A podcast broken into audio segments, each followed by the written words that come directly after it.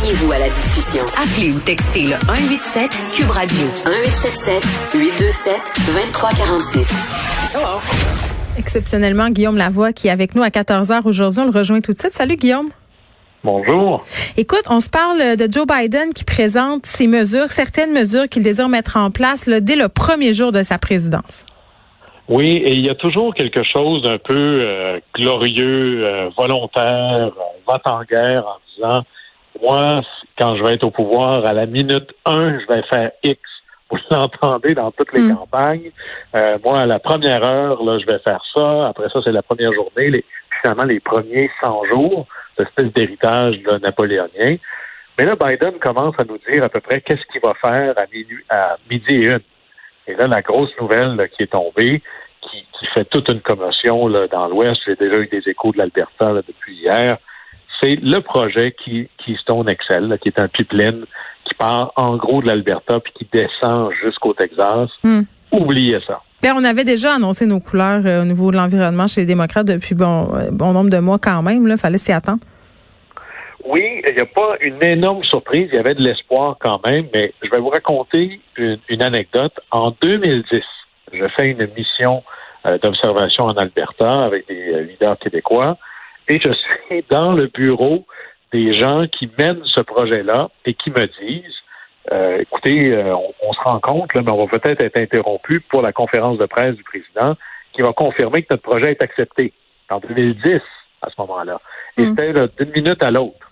Et là, moi, je regarde la carte, je me dis, OK, on traverse à peu près là 10-12 États. Ça, ça veut dire là, une cinquantaine au moins de sièges différents au Congrès. Ça, comprenez, on a de la misère à passer des lignes d'autobus dans différents arrondissements parce qu'il y a plein de juridictions qui ont leur mot à dire. Je n'étais pas sûr, moi, qu'un pipeline la traverserait les États-Unis aussi facilement que ça. Alors, il y a déjà de l'opposition profonde. C'est pas parce que Trump était pour que ça allait nécessairement de l'avant. Mais évidemment, s'il n'y a pas le soutien du gouvernement fédéral, ça enlève énormément de possibilités sur la réalisation du projet. Et outre ce que les Américains décident, ça remet un focus très, très fort sur ce qu'est le Canada. Et il y a des tensions profondes entre les différentes régions du Canada. On entend peu parler ici de l'Ouest, sinon à travers une espèce de caricature. Mais je vous dirais que une crise économique triple. C'est à peu près ça que les Albertains vivent. Oui, ça va amplifier la crise en plus, cette histoire-là, là, si on va pas de l'avant avec tout ça. Euh, puis... Énormément. Et, je suis pas en train de dire qu'il faudrait euh, manger du pétrole dans nos céréales pour aider les Albertains. Hmm. Mais au-delà de ça, moi, je viens du Saguenay-Lac-Saint-Jean. Alors, si demain matin, vous me dites, on arrête l'aluminium, que j'aime l'aluminium ou pas, je sais que c'est une catastrophe pour mon monde. Alors, c'est un peu ça qui se passe en Alberta. Et il va falloir arrêter de voir les Albertains comme des gros méchants qui veulent polluer, mais juste du monde qui vont perdre leur emploi dans leur famille. Ouais, ben, comment on va gérer ça collectivement? Oui, puis il y a la question de GNL aussi. Là, on le sait, euh, il y avait euh, ce truc dans le fleur du Saguenay qui euh, quand même récoltait des appuis, mais aussi une vive opposition au Saguenay. Puis moi, j'ai toujours la pensée suivante, Guillaume, parce que moi aussi, là, c'est mon coin de pays, le Saguenay. à un moment donné, il va falloir arrêter de bâtir l'économie de nos régions autour de des industries dont ils sont captives. Premièrement, là, on le sait, là, Rio Tinto, c'est littéralement le poumon du Saguenay-Lac-Saint-Jean, mais paradoxalement, ce poumon-là, euh, hein, euh, il le pollue euh, légèrement, si tu me passes l'euphémisme. Puis tu sais, quand tu dis aux gens des régions, ben écoute, on ne viendra pas s'installer GNL ou Rio Tinto va plier bagage et aller ailleurs pour des raisons environnementales, ils sont bien d'accord, mais dans, concrètement, ça se traduit par la mort de leur économie qui va déjà pas si bien que ça. Là. Ben, c'est là où, au-delà de la position noble de, de cesser de la production polluante, il y a le réel. le réel, c'est des hommes et des femmes qui se retrouvent sans perspective économique. Et ça ne veut pas dire que c'est la fin des haricots pour toujours. Ça veut dire le plan de transition, ça presse, pour vrai, et ça va coûter une fortune. Alors, cette idée que on va juste se réjouir et c'est merveilleux, c'est peut-être un peu à courte vue. Peut-être que ça la fait juste rehausser le niveau de l'urgence du défi de soutenir des régions qui sont dépendantes d'une production dont on ne veut plus. À la limite, je vous dirais qu'on a vécu, on a joué dans ce film-là, euh, où est-ce que, par exemple, pensez à la région de l'amiante. Moi, je travaillais à l'Union européenne quand je voyais les lobbyistes du Canada venir expliquer aux Européens que non, non, finalement, l'amiante, c'est pas si dangereux que ça. Ah, c'est bien correct. parce que, évidemment, qu'on voulait soutenir notre monde qui produisait de l'amiante. Ils n'ont pas Mm. choisi ça. C'était ça qu'il y avait là. Ben, il a fallu les aider et les soutenir fortement. Parce que si on dit, OK, on produit pas de ça, c'est correct, mais ça, c'est juste la moitié de la conversation. Oui, tu peux pas juste les laisser là à leur sort, là. Non, en disant, ben, tant pis pour vous autres, euh, faites d'autres choses. Ça arrive pas par magie, ça. Alors ça, ça va faire partie. C'est là où on est un, où c'est très facile et très hypocrite de dire, ben moi, j'en fais pas de pétrole. Aux dernières nouvelles, à Montréal, on en consomme. Alors cette idée sur si on est dans le même bateau, ben, ça veut dire comment est-ce que je vais aider ces gens-là, parce qu'on parle beaucoup des inégalités, mais l'inégalité des souffrances, c'est pas égal non plus là. Hmm. Alors ça, ça va probablement rehausser les tensions profondes à l'intérieur de la politique canadienne sur, euh, suivant la décision de Joe Biden. Ça ne veut pas dire que c'est une mauvaise décision, mais il faut prendre conscience que ça va exacerber les- la pression politique sur les partis au Canada. Ben oui, puis ça prend des mesures euh, transitives, bien évidemment. Revenons à Joe Biden, Guillaume, si tu le permets. Euh, suspension des peines de mort au fédéral? Oui, et la- Joe Biden a fait, bien sûr, bon, la- les États-Unis, c'est un des, des- des rares pays dans le monde euh, où il y a toujours la peine de mort. Alors, dans le club, là, vous allez voir que c'est pas un club où on attend les Américains d'habitude, hein, la. Chine, l'Iran, l'Arabie Saoudite, l'Irak, l'Égypte, le Pakistan. Bon, là, ça, c'est le club des pays qui ont encore des peines de mort. Il y en a au niveau des États, parce qu'il y a des codes criminels des États. Alors, on peut être condamné à mort pour un crime au niveau de l'État, mais on peut être condamné à mort pour un crime fédéral. Par exemple, euh, euh, vous euh, détournez un avion, c'est un crime fédéral, Mm. et euh, donc il peut y avoir une peine de mort.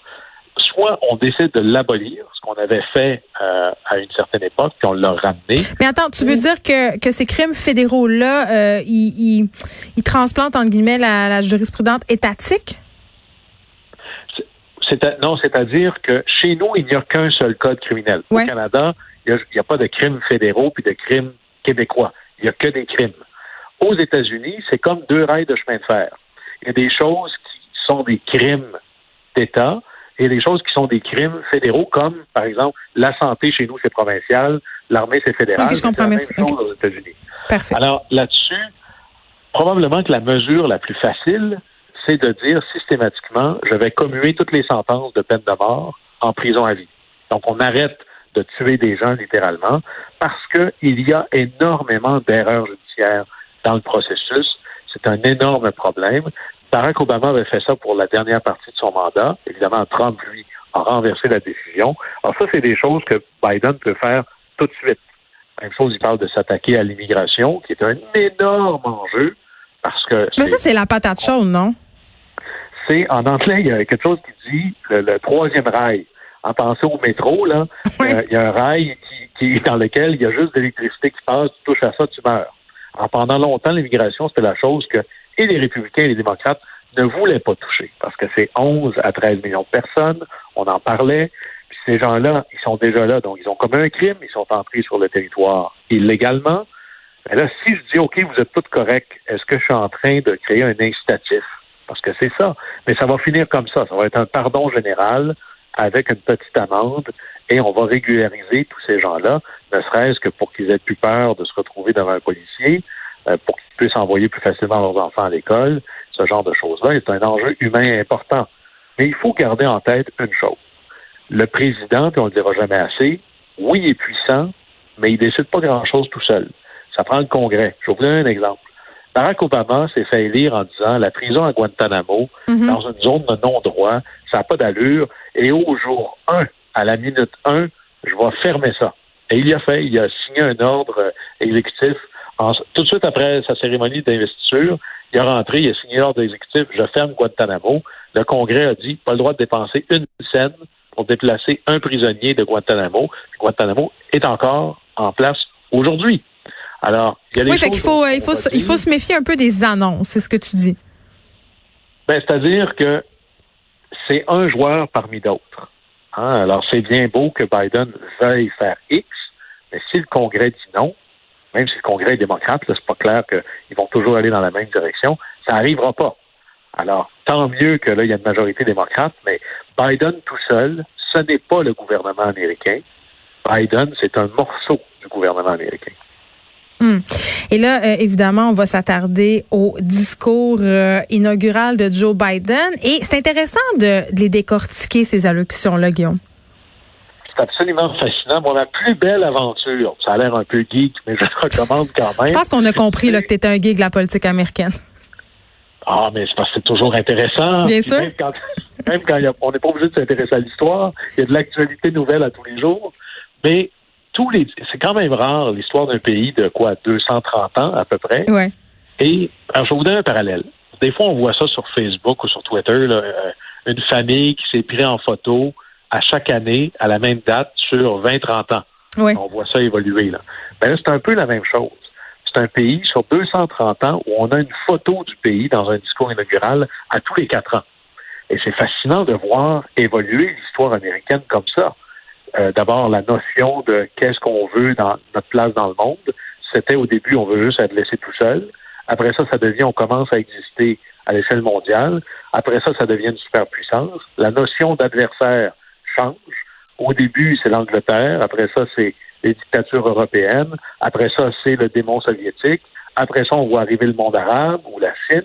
On voit vraiment monter, descendre les tensions comme ça. On voit oui, puis l'ennemi change de visage et c'est drôle de faire les corrélations aussi avec les ennemis dans les films hollywoodiens. Ils suivent la politique américaine. Oui, absolument. Là. Les, les G.I. Joe se battaient pas contre les terroristes. Dans Die Hard, ce sont les Russes, tu sais. Oui, c'est ça. Alors, ça, ça change toujours. Puis là, maintenant, quand vous écoutez Jack Bauer, c'est, c'est la Chine qui, qui intervient. Alors, c'est fascinant de voir évoluer ça. Alors, cette photo sur deux siècles et demi presque nous permet de découvrir quelque chose d'assez fascinant. Mais tous les discours inauguraux sont construits sur le même squelette. D'ailleurs, ils se copient. Hein. Je regardais, là, il y a des déclarations de président, puis c'est c'est juste de changer le vocabulaire pour dire la même chose qu'un autre a dit avant lui. Mais en gros. non, c'est cynique comme façon de voir les choses. Non, c'est que d'ailleurs, il y a, y a, une expression magnifique qui dit les très bons rédacteurs de discours Mhm. s'inspirent des bons discours avant eux. Les vrai. très, très, très bons rédacteurs de discours volent les idées oh des autres. Intertextualité, Alors, a, euh, comme on dit.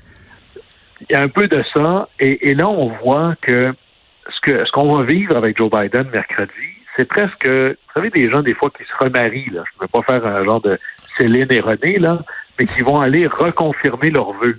C'est un peu ça, une oui. cérémonie. Tant qu'ils n'amènent pas un dromadaire, euh, je vais être correct. Non, là, là, peut-être qu'ils vont arriver là en, en non, il n'y aura pas de dromadaire. là. Air Force One est plus confortable, pas mal, mais on va aller dire au père fondateur le pari très improbable que vous avez pris en disant on va se créer un gouvernement où on va gérer nous-mêmes. Pas besoin d'un dictateur, pas besoin d'un roi, pas besoin d'une religion d'État. Et le but du gouvernement, ça va être de garantir aujourd'hui et pour toujours les libertés de tous et chacun. Mm. Un, les gens à l'époque riaient, impossible, impensable, et que ça a tenu pendant deux siècles et demi, qu'à chaque quatre ans, malgré des crises incroyables, malgré même une élection contestée jusqu'à le dernier moment, même une guerre civile, ça tient encore. Alors, mercredi, on va aller dire qu'on refait nos voeux, on reconnecte avec l'ambition première des pères fondateurs. Mm. On se dit, ben, on va essayer de garder ça un autre quatre ans. Alors, c'est un peu tout ça qui se passe. Bon, il y a Sébastien qui nous rappelle quand même que c'est un Allemand, le gros méchant euh, dans Die Hard, mais il me semble qu'il y a des Russes aussi à un moment donné, Guillaume. Écoute, demain, peut-être que tu nous euh, parleras des militants pro-Trump. Est-ce qu'ils vont se calmer? Parce qu'il y avait une manifestation attendue en Géorgie? La guerre nationale a été appelée comme euh, la cavalerie. Il n'y a pas eu grand monde. Moi, je trouve ça quand même... je trouve ça quand même assez non, humiliant, mais bon. Mais là, c'est la preuve par euh, l'absence. Hein. C'est pas Exactement. C'est pas parce que ça arrive pas qu'il n'y avait pas de menace au départ, mais c'est sûr que quand tu dis oui, venez manifester, il y a 25 000 soldats ouais. armés jusqu'aux oreilles. Finalement, sont deux avec des balles. Hein. Ouais, c'est ça, exactement.